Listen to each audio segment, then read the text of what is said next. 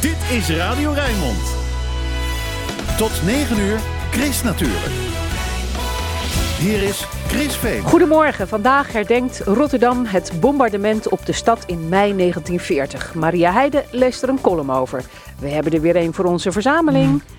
De roerdomp door boswachter Jonathan. Maar op de vroege ochtend langs de Zevenhuizerplas hoef je helemaal niks na te doen. De roerdomp laat zichzelf gewoon horen. Op de plek in Barendrecht waar nu nog groente en fruit wordt verpakt, komt straks een groene woonwijk. Het begin is er al met verse grond en een restaurant in een glazen kast. Waar je wel vis en vlees op je bord krijgt, maar waar de groenten de hoofdrol spelen. En wie speelt de hoofdrol in het boek Gekke Jij? Dat allemaal hoor je vandaag in... Chris natuurlijk, met Chris Vemer.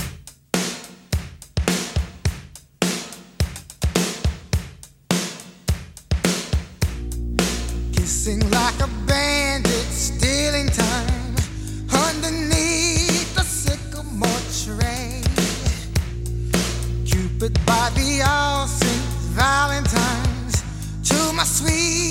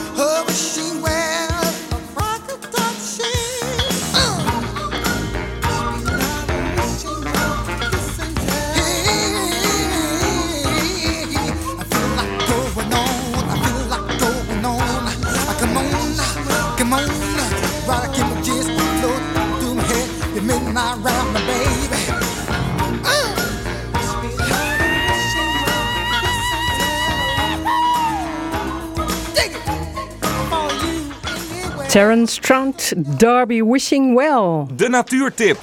Van Chris natuurlijk. De Zevenhuizerplas is volgens boswachter Jonathan Lewis van Staatsbosbeheer op zijn mooist in mei. Laat maar eens zien en horen dan, dacht Chris natuurlijk, die in alle vroegte op pad gaat met de boswachter. Waarom zo vroeg? Ja, het is even doorbijt. Het is pittig, ook voor mij. Maar eh, ja, we zijn nu heel vroeg aan de oever van de Zevenhuizenplas. En eigenlijk moeten we zo vroeg zijn omdat de vogels juist nu zingen. Vogels die zingen eigenlijk met het eerste licht. Dus als je heel theoretisch gaat kijken, zijn we nu al rond een uur of zes. Eigenlijk al wat aan de late kant. Maar ja, eh, ook ik ben geen ochtendmens, dus ik vond zes uur wel vroeg genoeg. ik heb toevallig afgelopen zondag een excursie gegeven. Een vroege vogelexcursie zijn we om 6 uur begonnen. En waren rond een uur of 8 klaar. En we merkten eigenlijk al dat rond een uur of 7 die ang- zangactiviteit echt al snel afnam. We zijn hier nu dus aan de noordoever van de Zevenhuizenplas. Zeg, we zien hier echt die, die grote drukke boulevard. Ja, en op het eerste ogenblik zul je dan denken van joh, eh, wat kan je hier aan natuur vinden? Ik bedoel, daar loopt een ruitenpad, hier is een fietspad, daar, daar staan gaan vaak bootjes, zwemmen mensen. Maar toch is dit hoekje hier is een heel uniek eh, natuurterrein waar echt gigantisch veel bijzondere vogels broeden. Denk bijvoorbeeld aan de roerdomp, eh, de snor, de blauwborst, de baardman, de waterhaal. Allemaal moerasvogels die juist in dit stukje hier zitten. En dat is eigenlijk best wel uniek, want ik heb ook ehm, grote natuurgebieden gewerkt, denk als eh, de Biesbos. Ik was daar leerling en toen ging ik daar weg, kwam ik hier terecht voor een vaste aanstelling. En toen dacht ik, ja, wat valt er te beleven tegen die, tegen die stad? Eigenlijk zag ik het eerst best wel een beetje pessimistisch in. Maar daar ben ik gigantisch op teruggekomen. want ongelooflijk wat we hier eh, allemaal hebben in dit kleine stukje. Nou, laten we maar eens gaan kijken dan. Daar mag je dus eigenlijk niet in. Of wel? Nee, we hebben hier eh, dit middenpad hebben we afgesloten. Ja, dat is eigenlijk best wel een beetje een sneu verhaal. Nou, omdat we hier zoveel bijzondere vogels hebben, hebben ook veel vogelaars die op afkomen en fotografen die het mooiste plaatje willen maken. Nou, ik fotografeer zelf ook, er is niks mis mee. Maar helaas hebben we ook best wel vervelende situaties gehad waarin fotografen echt met waadpakken het terrein in gingen. Om de mooiste foto's te maken of dat ze daar middenin allemaal het geluid van die vogel afspelen om die vogel te lokken. Maar daarmee verstoor je hem gigantisch. Want die vogel is eigenlijk continu bezig met een indringer verjagen die er eigenlijk niet is. Eh, ja, mensen die gewoon hele paadjes door het riet maken om foto's te maken. Ja, daarom hebben we hem toch maar afgesloten om die broedvogels hier eh, de rust te geven. En gelukkig hebben we hier eigenlijk een, is het een vrij smal gedeelte. Dus als je over het ruitenpad loopt, over het fietspad, dan heb je hier wel een heel mooi overzicht erover. Dus we kunnen de vogels mooi zien. Maar de vogels hebben nu wel de rust die ze nodig hebben. Er treedt ook best wel veel gewenning op. Dus heel veel vogels die eigenlijk eh, in het buitengebied vaak best wel schuw zijn. Denk bijvoorbeeld aan eh, de dodaars, ehm, de, de wintertaling, de taalverleend. Die zijn hier juist eigenlijk heel erg mak. Omdat die vogels die zijn gewend. Dat wij als mensen, hey, de roerdom. Ja. Ik denk een beetje links daar, hè? Of niet? Of zou dat eh, zo lijken alleen maar? Ik denk dat hij ongeveer recht voor ons zit, maar het is inderdaad bij een roerdom altijd heel erg moeilijk. Ja, en de roerdom vind ik wel een van de meest eh, toffe geluiden. Koekoek gaat er tussendoor. Het leuke is dus met die roerdomp, eh, je ziet hem altijd heel weinig. Maar ja, zijn geluid verraadt eigenlijk altijd wel dat hij er zit. En ik eh, ben ook aanspreekpunt voor het Bentwoud bij Zoetermeer. En ik kreeg eh, pas een mailtje van een vrouw die woonde aan de rand van het gebied. En die stuurde eigenlijk een klacht van ja, jullie eh, zijn iedere keer s'nachts bezig met een pomp. En ja, ik kan er gewoon niet door slapen. Wat, is dat? Waarom, waarom, doen jullie dat s'nachts? Nou, gelukkig had die vrouw een geluidsopname meegestuurd. Maar was het die roerdop die heel dag... Ja, het had wat overtuigingskracht nodig, maar op een gegeven moment geloofde die vrouw inderdaad dat het van de roerdop afkwam. En dan kan je denk ik ook lekkerder slapen als je weet dat het daarvan komt. Eh, ik hoop dat ze daardoor beter eh, kon slapen. Maar wat is een eh, roerdomp voor de mensen die het niet weten? Ja, de roerdomp is een reiger, wordt ook vaak wel rietreiger genoemd. Hij is net een eh, formaatje kleiner dan onze eigen blauwreiger. En het eh, vette vind ik aan de roerdomp is dat die vogel die doet er alles aan en die is er ook echt meester in om niet gevonden te worden. Die roerdomp heeft een gigantische schutkleur. Dus eh, nou, hij leeft voornamelijk in het riet. Nou, zijn verenkleed is ook helemaal eh, ja, heel veel verschillende kleuren. Bruin met allerlei verfijnde tekeningen eroverheen. En daardoor ja, valt hij totaal niet op. En eigenlijk altijd om de mensen nog extra voor de gek te houden en om eigenlijk nog extra gecamoufleerd te zijn, heeft hij ook nog eens een trucje, dat noemt hij de paalhouding. En wat die roerdom dan gaat doen, dan gaat hij helemaal rechtop staan. Doet hij die, die nek strekt hij helemaal uit, kop recht overeind. En als hij in die paalhouding staat, dan zie je hem, kijk je hem dus vol in zijn nek. En in zijn nek heeft hij allemaal hele lichte strepen, die eigenlijk één op één op riet lijken. En daardoor kan die vogel echt volledig in zijn omgeving verdwijnen. En om het nog een klein beetje af te maken, gaat die roerdom dan zelfs heel langzaam mee met het wuiven van het riet. Ja, ik durf eigenlijk te wedden dat nu wij hier gaan straks gaan lopen, ik denk dat er een stuk of vijf roerdompen ons aankijken. Ik zeg altijd, als een roerdomp niet wil dat je hem ziet, dan zie je hem vaak ook echt niet. Maar jij zei ja, je moet eigenlijk zo in mei, eh, een beetje begin mei eigenlijk. Het is misschien alweer net een beetje te laat, maar dat is de mooiste tijd om hier te lopen. Nou, dat komt dat heel veel vogels die hier, eh, van die rietvogels zijn insecteneters. In insecten heb je vrij weinig hier, uh, Swint, dus die trekken eigenlijk dus allemaal weg. En begin mei zijn eigenlijk bijna het grootste deel van de vogels dus terug. Dus ja, nu eh, zijn eigenlijk de territoria een beetje verdeeld. En is het nu een kwestie van eh, die goed verdedigen. En ook als je natuurlijk een beetje goed zingt en eh, ja, een, beetje sterke man bent, dat je ook een mooie dames kan lokken. En hebben jullie dit gebied zo ook ingericht, dit, dit stukje met al dat riet? Deels zo ingericht en deels ook een beetje met toeval ontstaan. Op een gegeven moment, eh, nou, dit is dan, we noemen het verdronken populierenbosje. Eh, maar als je aan het begin kijkt, zie je daar eigenlijk nog een beetje de skeletten van oude populieren staan. En nou, dit hebben ze op een gegeven moment ingedijkt en er bleef water staan. Dus dusdanig veel water dat die populieren doodgingen. En eigenlijk ontstond hier zo langzaamaan een mooi eh, rietmoeras. En we proberen het nu wel dusdanig te beheren dat het ook voor die vogels heel gunstig is. Dus ieder jaar maaien we een ander gedeelte hier eh, in het gebied. Zo zorgen we ervoor dat we eigenlijk eh, meerdere leeftijden riet hebben. Dus heb je bijvoorbeeld voor iedere vogel wat wils. Bijvoorbeeld die roerdomp en die snor, die houden van oud overjarig riet. Terwijl juist andere vogelsoorten, bijvoorbeeld eh, de kleine karakiet, die vindt juist dat, dat jongere riet ook heel prettig. Nou, de koekoek die... eh, Er zit de blauwborst hier vlak voor, Oh, ja, ik zie hem, ja. Ja, schitterend. Blauwborst is toch wel een van de juweeltjes van het gebied als je het mij vraagt. Heel veel mensen die komen hier ook echt uit de wijde omgeving om die blauwborst te fotograferen. Ja, en de blauwborst is natuurlijk gewoon eh, herkenbaar puur aan zijn eh, mooie blauwe borst op het eerste ogenblik. En die blauwborst vind ik ook die vond ik altijd wel een leuk liedje, want het is eigenlijk heel erg warrig, maar je hoort het eigenlijk altijd door de aanloop. Zo cheep, cheep, cheep. Nou, hij kondigt altijd zijn liedje aan en daarna begint hij helemaal te, te brabbelen. Het is een hele rare zang, want het is ook een beetje hakkelijk. Iedere keer lijkt het, loopt hij nou vast of niet. Mensen noemen het ook wel een eh, de, beetje opstart, net vers opstartende motor. Niet, niet, niet, niet, niet, niet. Oh, vandaag heeft hij geen zin volgens mij. Nou, die blauwborst is nu aardig over zijn zangpiek heen. Omdat die blauwborst die is hier echt al eind maart, begin april. Dus die is nu eigenlijk al lang bezig met, eh, met waarschijnlijk al met jongen voeren. Het is nu vooral voor die blauwborst eh, van belang om eh die jongen groot, groot te brengen. Hey, er loopt een haas.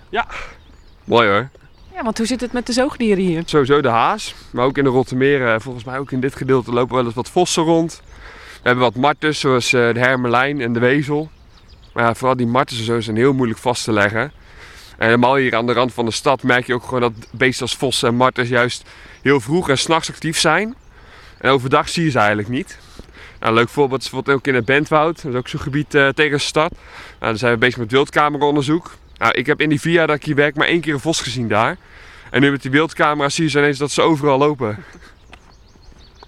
Fieters horen we hier.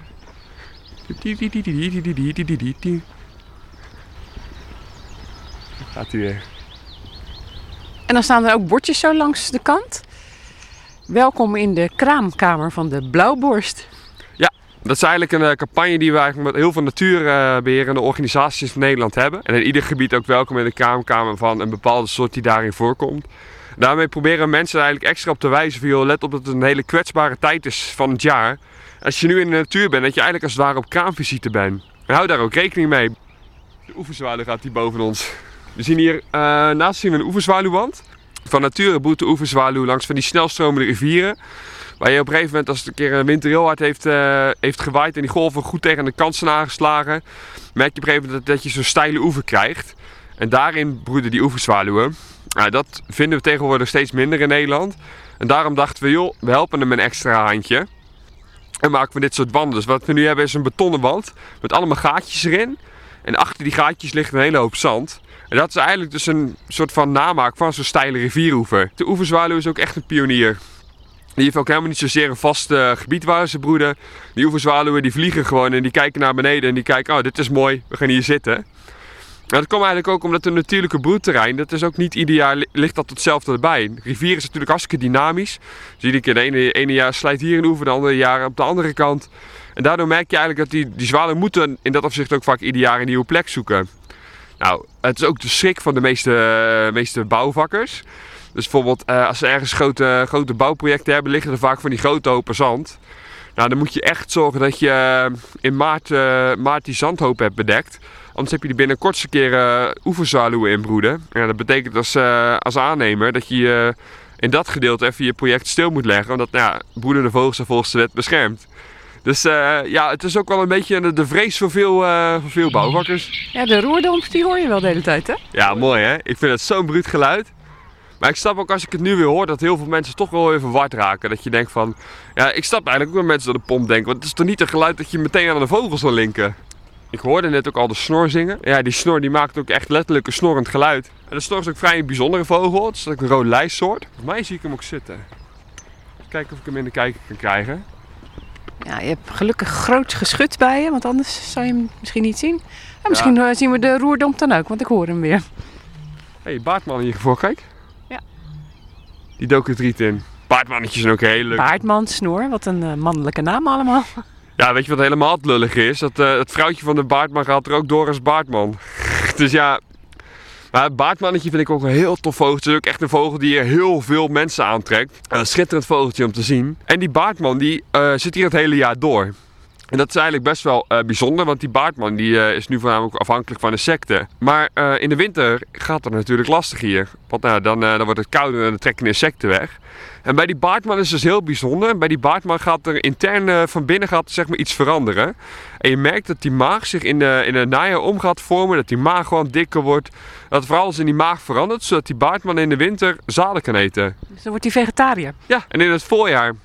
Zodra de eerste warme dagen weer komen, dan begint langzaamaan die maag weer te veranderen. Wordt die maag wat dunner en kan die baardman weer over op de insecten. De roedel weer. Ja, geweldig. Het is toch bizar dat we hier uh, staan en we, we, luisteren ondertussen naar een baardman en snor in de roedom. Ja, en dan daar gewoon een nieuwe woonwijk die weer gebouwd ja, wordt. Een nieuwe woonwijk. Achter ons horen Rotterdam wakker worden met alle auto's. Kijken tegen de boulevard aan. En in dit stukje hebben we echt de een naar de andere leuke vogelsoort. Chris natuurlijk, die was met boswachter Jonathan Leeuwis van Staatsbosbeheer aan de noordoever van de Zevenhuizerplas. En wil je daar ook naartoe met de auto? Kan ook natuurlijk met de fiets. Parkeren kan aan de Middelweg in Zevenhuizen. Tiger Lily moved to the city, she just turned 21. And then I said, here's my number, hit me up if you're needing anyone. And then I could be anyone, anyone,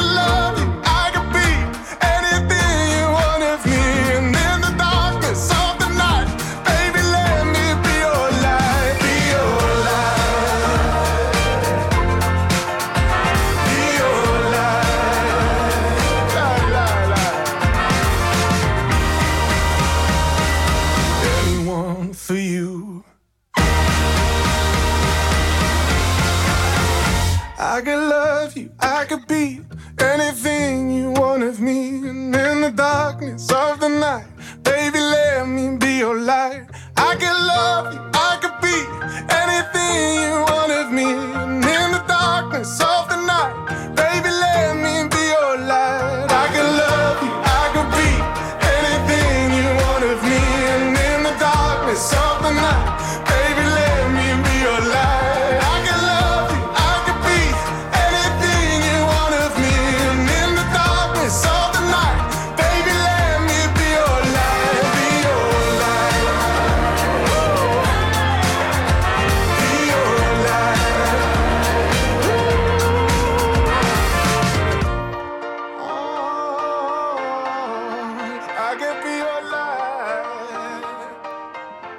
Speciaal voor jou op Radio Rijnmond. George Ezra, Anyone for You.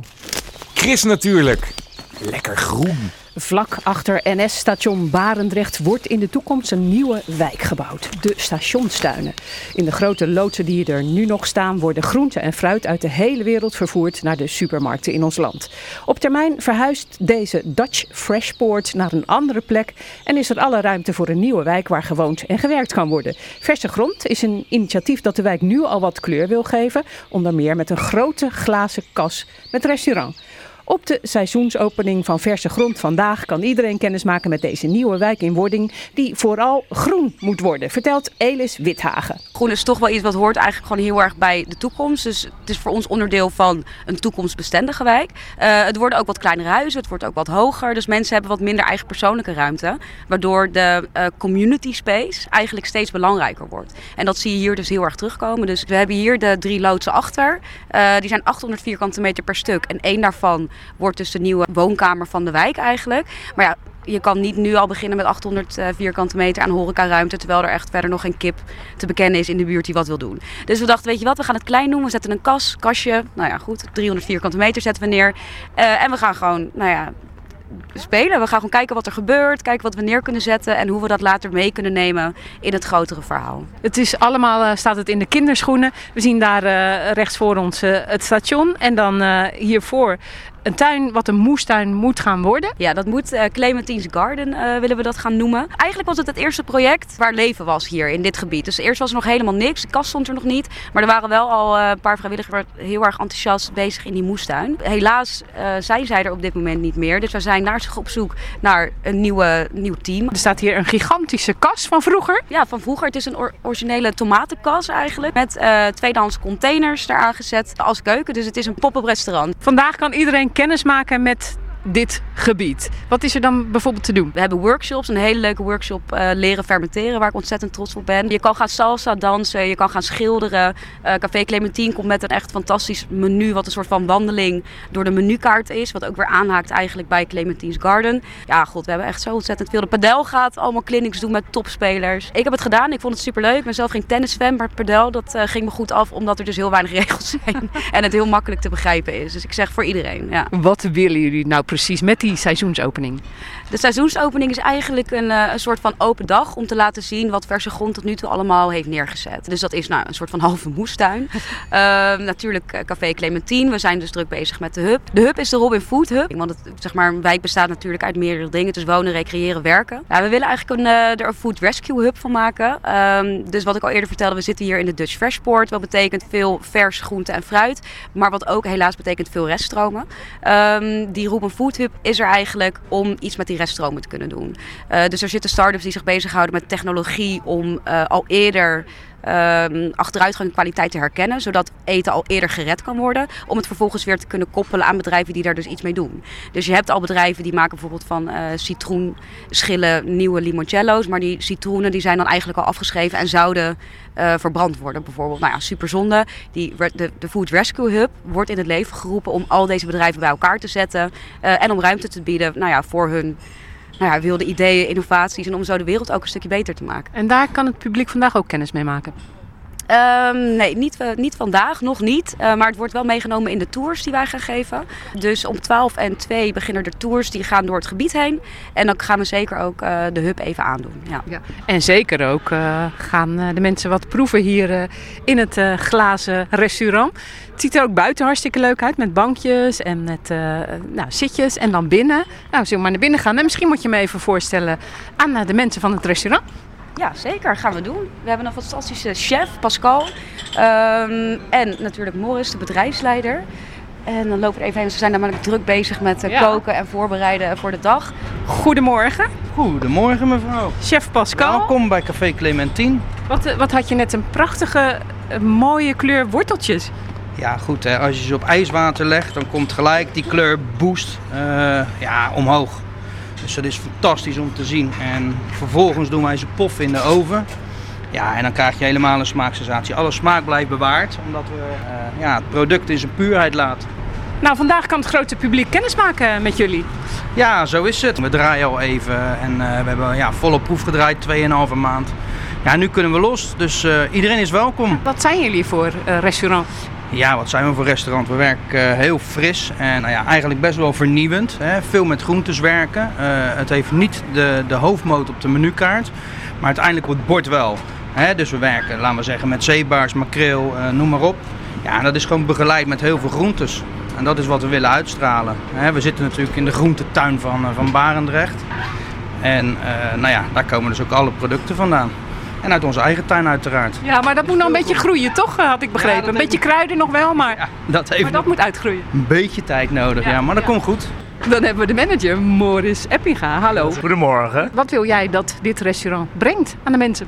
Nou ja, allereerst eh, hebben we een uniek concept hier neergezet. Een hele mooie open kas, eh, ja, in een hele open ruimte. Op een weiland eigenlijk. En ja, nu zijn we het gebied hier aan het ontwikkelen. En proberen we eigenlijk heel bewust met producten om te gaan. En, Hoe en dan? Hoe doe je dat? Geef eens een voorbeeld. Uh, nou ja, we hebben bijvoorbeeld nu kaas uit de regio. We hebben een siroop gebruiken we voor frisdranken die eigenlijk van verloren fruit is dat gemaakt. Waardoor we eigenlijk heel erg eh, bewust bezig zijn met producten. En natuurlijk, elke eh, restaurant is eigenlijk bezig met hergebruik en alles. Want je wil zo min mogelijk weggooien. Ja, wij proberen dat nog, nog meer naar een ander level te brengen. Het is wel misschien nog een lastige plek op dit moment. Hoewel, ja, je kan zo vanuit de trein eh, hier binnenwandelen. Maar Ja, ik moet eerlijk zeggen, ik rol altijd elke ochtend de trein uit. Maar eh, eh, het is een sneeuwbaleffect. Als mensen het eenmaal hebben gezien, dan gaat het steeds sneller en sneller. En ja, als je een mooie indruk achterlaat, dan worden mensen tevreden en dan gaan ze het vertellen. En dan gaan ze het delen met iedereen.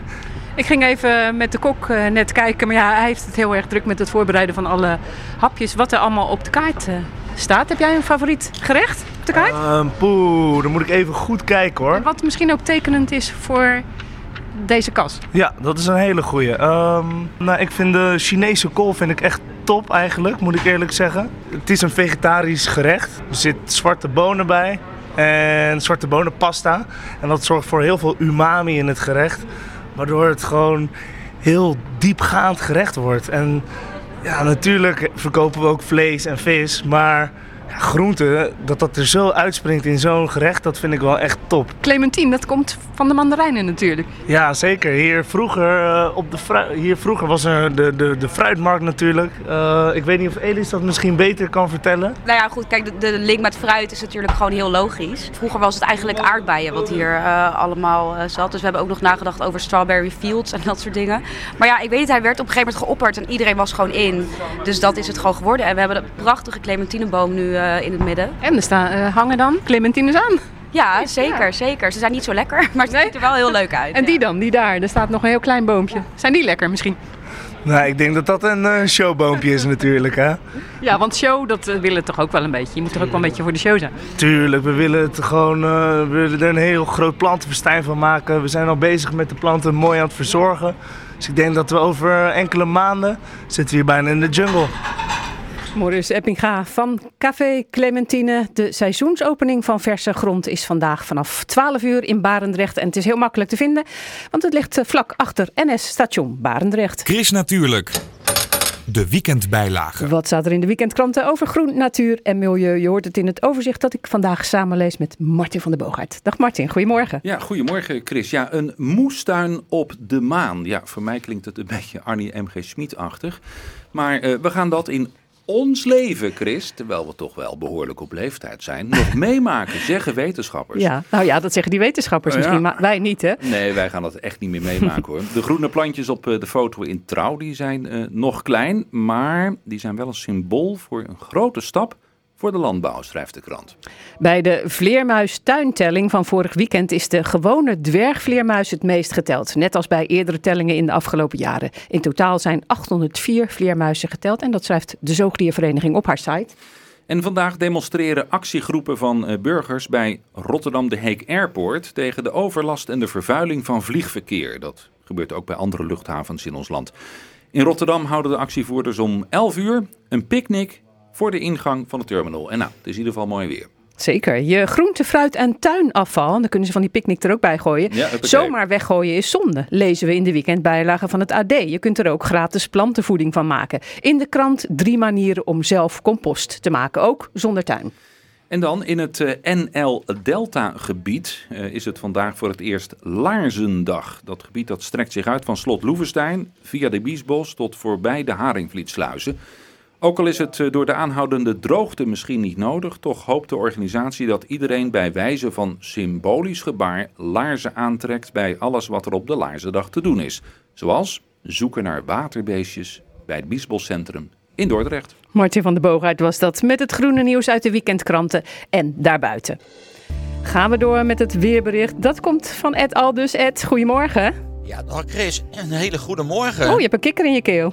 Ja, een kikker is weer wat anders dan vogels. Ja, zeker. Nou ja, Dus- ik denk een reiger, die houdt er wel van hoor. Ja, nee, zeker. Ja. Ik heb het wel eens gezien. En eh, ja, het is een prachtig gezicht, moet ik zeggen. Maar ik vind het altijd wel weer zielig. Ja, Maar ja, goed. Er is dat is ook de natuur, zeggen ze dan. Hè? Nee, precies. De cirkel moet rond zijn. Hè. Wij eten ook eh, dieren, of niet allemaal, maar de meeste mensen eh, wellicht wel. En ja, er gebeurt op dit moment ook van alles in mijn tuin. Want ik heb jonge pimpelmeesjes broeden in de tuin. En ja, die pimpelmeesjes die gaan eh, hele dagen heen en weer om eh, ze te voederen met eh, kleine wormpjes. En net zat mijn zoon buiten en er komt er ineens een hele grote roek aan om uit zo'n pindakaaspot te eten. Ja, dat is natuurlijk niet helemaal de bedoeling, maar hij schrikt zich rot, want zo'n roek is best wel groot. Nou, hij is groter dan, want ik zie het eventjes eh, op Twitter, heb je het ook gezet, eh, de Ja. foto geplaatst. En ik zie hem bij dat eh, vogelhuisje. En eh, dat beest is echt, eh, nou, een kop groter dan het vogelhuisje. Ja, zeker. Ja, ja. En dan schrik je natuurlijk even eh, behoorlijk. Eh, ja, Chris, het is dit weekend eh, geweldig weer. We hebben een, eh, een, een hele mooie eh, ja, zomers weekend eh, toch wel voor de boeg. Of voor zomers weekend. Met eh, zonnige condities vandaag, dankzij een hoge drukgebied. Die bouwt zich op boven onze omgeving. Nou, misschien vanmiddag landinwaarts een klein stapelwolkje, maar het karakter van het weer vandaag is zonovergoten. Nou, het wordt ook warmer, met name landinwaarts, eh, dan gisteren. Het wordt een graad of 18 aan zee. Nou, landinwaarts kan het wel 21 tot 23 graden worden. En omdat er duidelijk minder wind staat dan gisteren, ja, zal het ook, ook al flink warm aanvoelen, eh, met name landinwaarts. Want aan zee waait vanmiddag wel een matige westenwind. Ja, als we dan kijken naar vanavond, dan is het eerst nog zonnig. Vannacht dan tamelijk helder. Misschien een plukje met sluierbewolking. Het koelt dan af naar een graad of 10. En morgen overdag ook eh, veel zon, Chris, met wat hoge sluierbewolking.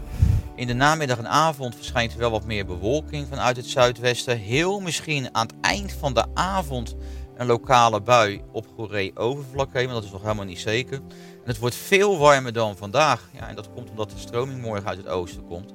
En ja, die laat dan temperaturen toe van 25 graden aan zee tot 27 graden in het oosten van de regio. Nou, dat is wel een beetje bizar, hè, in mei. Ja, maar het, het komt wel vaker voor. eh, maar ja, je ziet meer die schommelingen eigenlijk nog wel in de maand mei. Weet je wel, dat het de ene dag dan weer warm is dan de andere dag. Maar het is niet ongebruikelijk dat we 25 graden halen in mei. Eh, wel eh, morgen wellicht de eerste echt landelijk zomerse dag trouwens. Want in de beeld is het nog geen 25 graden geweest. En wellicht dat het morgen wel gaat eh, gebeuren. Oostenwind waait morgen trouwens matig. Aan zee in de middag een windkracht 4. En dan waait hij daar uit het noordoosten. In de nacht naar maandag en maandagochtend is de kans op een bui. Misschien met een donderklap. In de middag vrijwel droog met meer zon. Wordt 21 graden. Dinsdagperiode met zon en 23 graden. En woensdag wordt het warmer met 25 tot 27 graden. En dan zijn de zonnige perioden tot de avond lijkt het dan droog te blijven. Dankjewel, Ed. En ik wens jou een heel fijn weekend. Ja, voor jou ook Chris. Dank Fijn je. weekend. Tot de Hoi. volgende keer. Luisteren allemaal naar Chris. Kom daar toch. Chris, natuurlijk.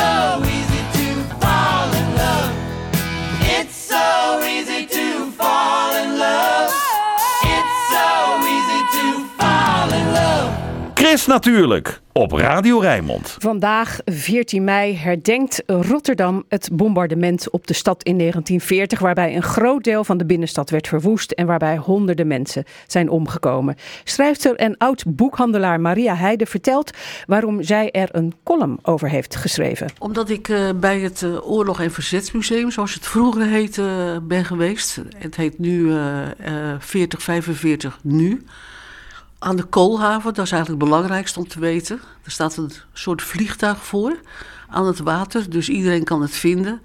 En ik was ontzettend uh, getroffen door, uh, ja, door het hele museum. Ik vond, uh, ik vond alle voorwerpen die je daar ziet, die hebben natuurlijk allemaal een verhaal. En dat vond ik prachtig. En ik vond, ja, ik, ik, opeens komt het heel erg binnen bij je. Daar komt het eigenlijk op neer. Ja, en dan misschien wel vooral in deze tijd, hè, waarin het oorlog is in Oost-Europa, waarin uh, Oekraïne, de steden worden gebombardeerd. Nou, dan komt extra binnen. Daar ben ik wel van overtuigd hoor. Dat voel je ook bij de mensen die daar rondlopen. Ik bedoel, je ziet het niet, maar je weet zeker dat ze er ook aan denken. En dat heb ik ook in de, mijn column beschreven. Ga je gang. Arie Mast woonde met zijn vrouw Nel op Katendrecht. Hij werkte bij Provimi, het bekende veevoederbedrijf in Rotterdam, als kwaliteitscontroleur. In 1977 gebeurde er tijdens zijn werk iets dat zijn leven zou veranderen. Er kwam een vliegtuig over en tegelijkertijd gingen de maandelijkse sirenes af. Arie raakte totaal overstuur en rende huilend weg. In de oorlog was hij bij diverse beschietingen ontsnapt aan de dood. In Groningen is hij lange tijd ondergedoken geweest en in 1945 was hij enkele maanden in dienst van het Canadese leger. Zijn psychiater heeft hem aangeraden iets met zijn oorlogssyndroom te doen. Arie begon daarna met het verzamelen van voorwerpen voor de aanleg van een oorlogsmuseum. Door de hulp van de vele vrijwilligers, de grote verzameling voorwerpen en een zolder die propvol stond. Toen is het huidige museum 4045 nu aan de Koolhaven ontstaan. Het heeft op mij een verpletterende indruk gemaakt. Als je binnenkomt zie je grote foto's van diverse oorlogen in de wereld.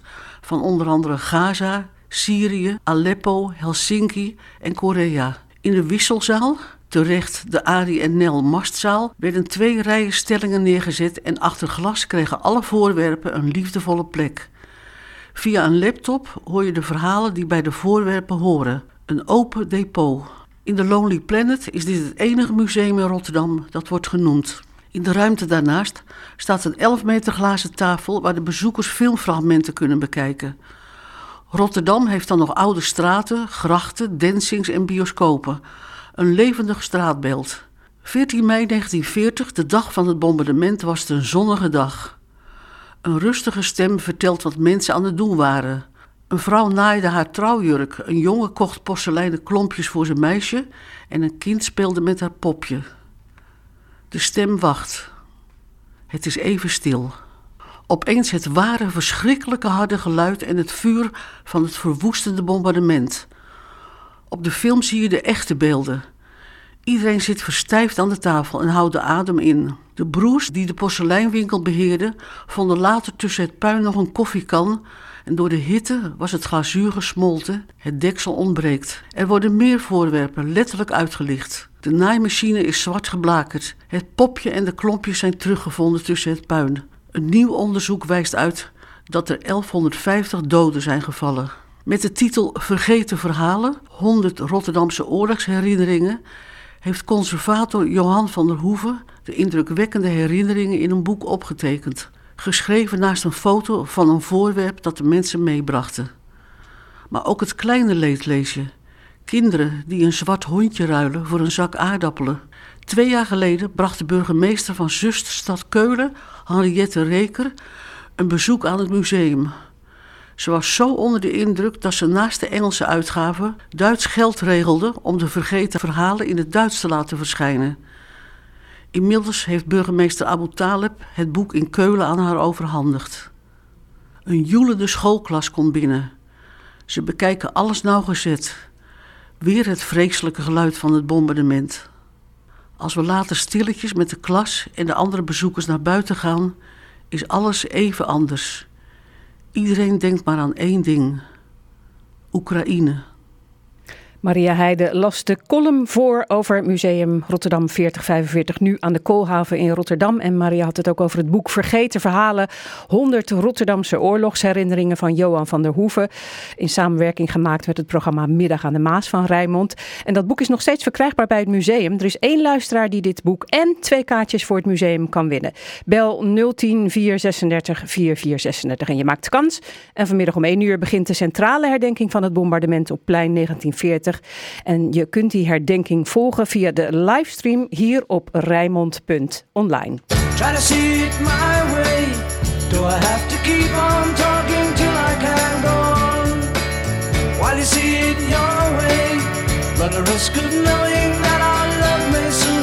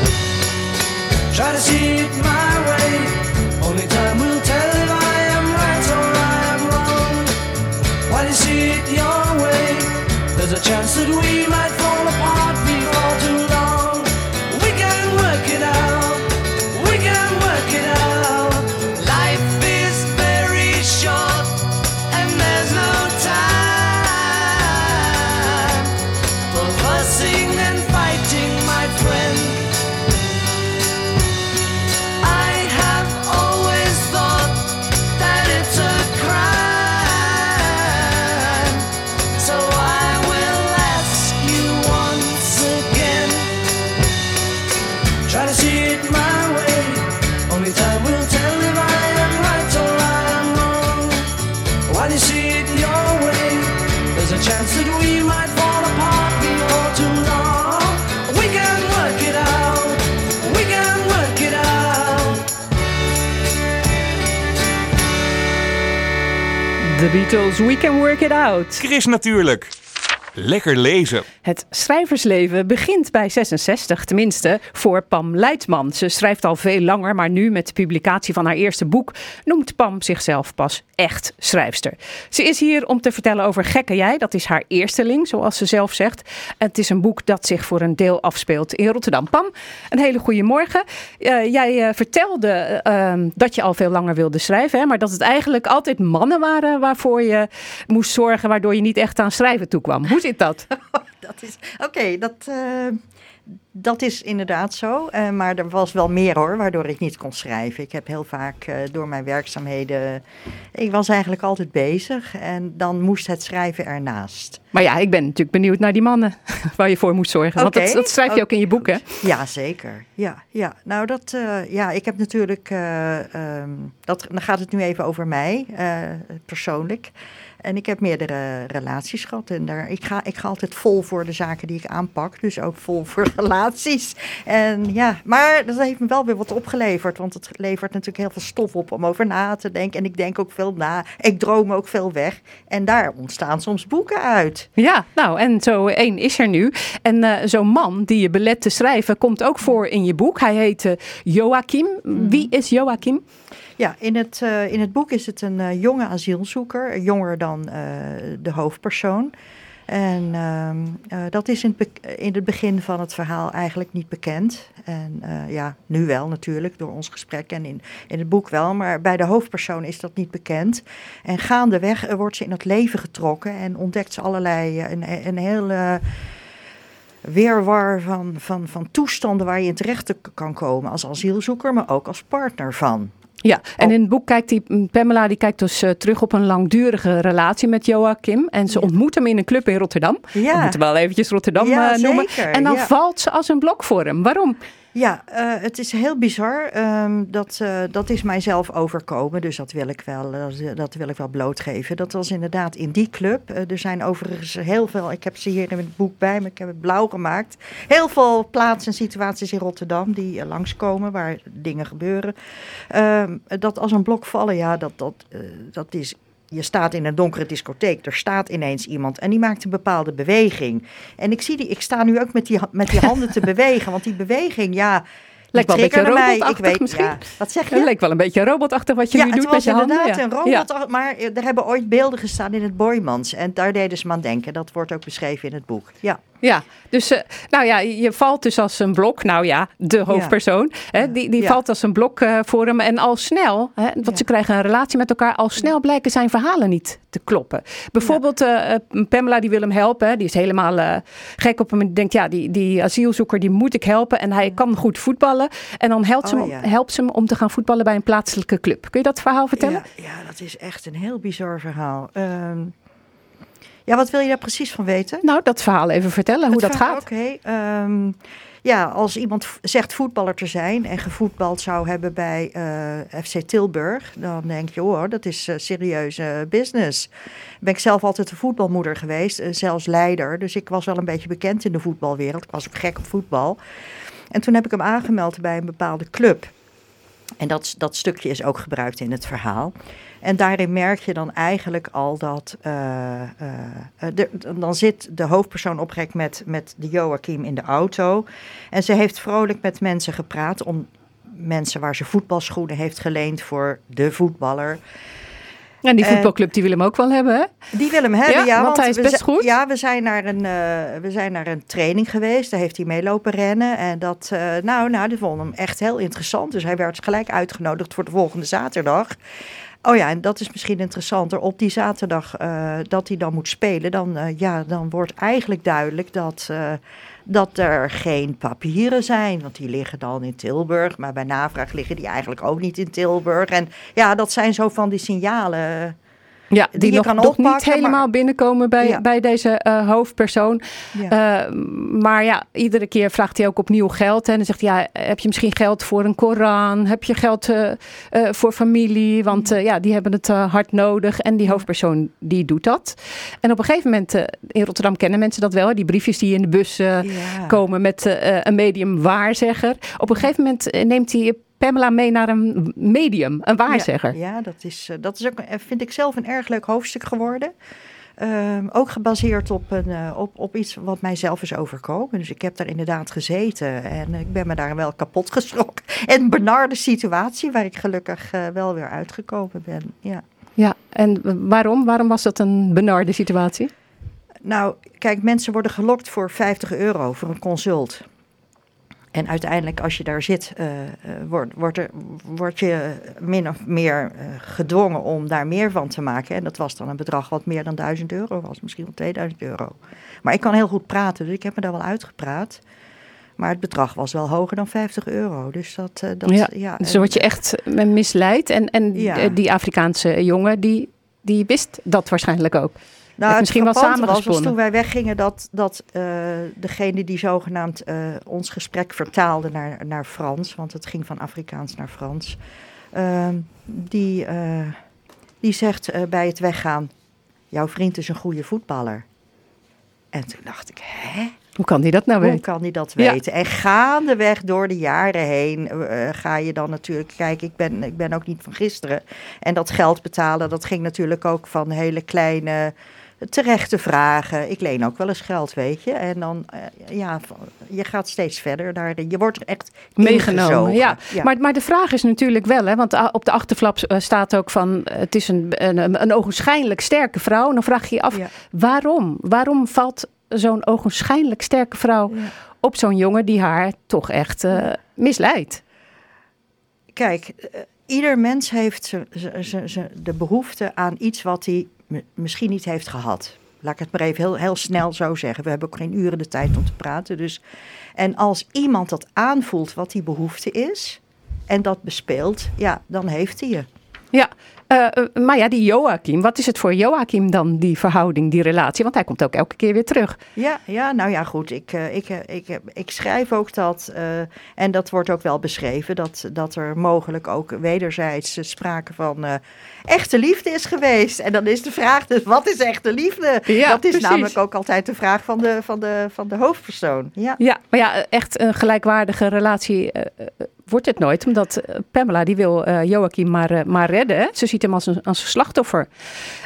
Eh, Ja, maar iemand- ze redt hem wel. Dus ik, ze, Ze redt hem wel. komt wel ook eh, daar, als dat een behoefte van er is, dan, Dan is dat wordt die behoefte vervuld. Ja, nou tot, Ja. tot slot, eh, iemand heeft tegen jou gezegd, eh, de boodschap in dit boek is, vrouwen laat je niet bedonderen door een buitenlandse profiteur. Ja. En jij zegt, nou, dat is echt niet waar. Hoe Nee, zie dat- jij het dan? Nou, dat vind ik een hele boute uitspraak. Ik zou hem zelf zo niet verwoorden. Maar het is interessant als mensen die jouw boek lezen, dan die dat opvoelen kopen. Eh, ik zou zeggen van eh, ken jezelf. Eh, weet, weet wat je zwakke plekken zijn. Weet wat je sterke kanten zijn. En laat je inderdaad niet overhalen om dingen te doen die je nog, ja, die, waarin je jezelf verliest. Ja. ja. En kom er uiteindelijk eh, sterker uit zoals jij hebt gedaan, want jij hebt dit boek eh, geschreven, Pam. Eh Dank je wel voor je. Ja. verhalen. Het, is, het is een roman, dus er zitten ook heel veel verzonnen dingen in. Dat moeten mensen allemaal zelf gaan lezen. Gekke jij, een uitgave van Aspect kost in de winkel 22 euro en 50 cent. En er is één luisteraar die dit boek kan winnen. Bel 010 436 4436 en je maakt kans. Dankjewel Pam. Heel En leuk. tot je volgende boek, hè? zullen we dat maar zeggen? Ja, heel graag. Oké. Dankjewel, Chris. Goed, nou daar, daarmee zijn we aan het einde gekomen van Chris Natuurlijk. Chris Natuurlijk is een programma van Chris Vemer, eh Martin van der Boogaard, Danielle de Koren en Roland Kuppers. Die werkten mee. Volgende week vieren we de internationale dag van de biodiversiteit met reuzenbevers, boomkunst en echte wildernis in Oost-Europa. En eh, ik zou zeggen, fijn weekend en graag tot volgende week. Straks eh Rijnmond Blues, drie uur lang.